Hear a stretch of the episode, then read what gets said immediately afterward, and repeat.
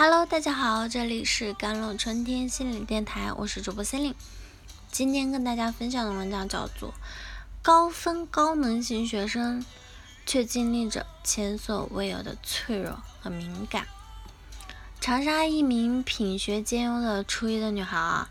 刚刚被一所名牌初中提前了录录取了，但他到学校参加培训时，却发现一向优异的自己竟然有点跟不上其他优秀的同学的学习进度，结果在父母和学校毫不知情况下跳楼自杀身亡。有人说，名校提前超纲学习，完全超过了一个初中女生的学习能力和认知范围，属于。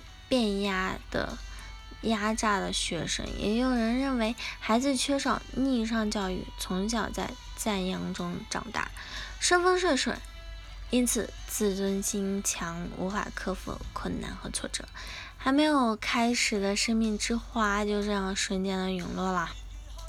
再多的关于是非责任的争论，都显得苍白无力。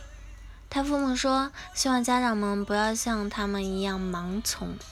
名校虽好，但不一定适合自己的孩子。”清华大学的心理学讲师啊，李松蔚在《我为什么放弃了北京一流的公立学校？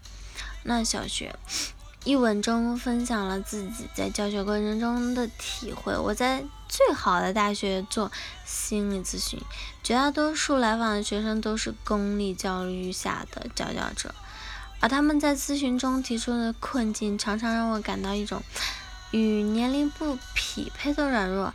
我中学的知识基础不如别人好，但是大学老师不体谅，这不是我们喜欢的。专业，我是被调剂来的，或者说是室友每天晚上开黑啊，害得我看不进书啊，甚至父母老跟着抵制我。嗯，小的时候呢，老师一直跟我们说，人才就像一个大写的 T 字，有一横代表通识教育，而那一竖则代表了你的专业能力。要想得到一份好的工作，必须要深耕那一肩。我们必须要有一技傍身，也有匠人精神。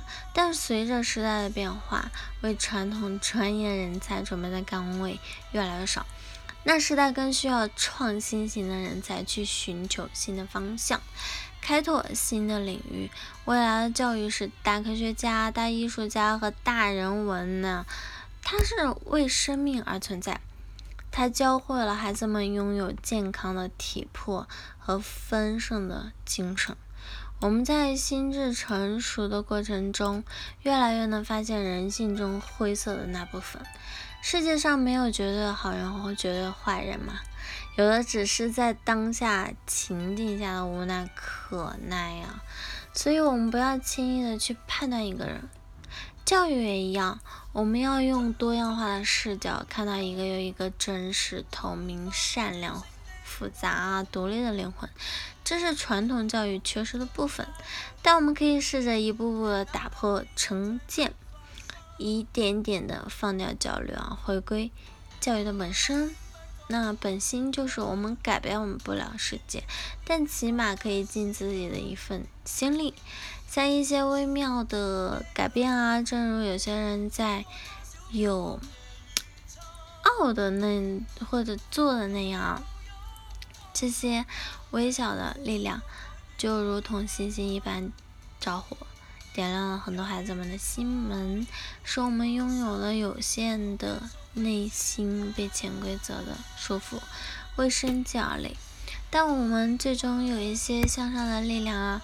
我不知道你们未来要面对什么，但至少我可以教会他们面对未知的未来。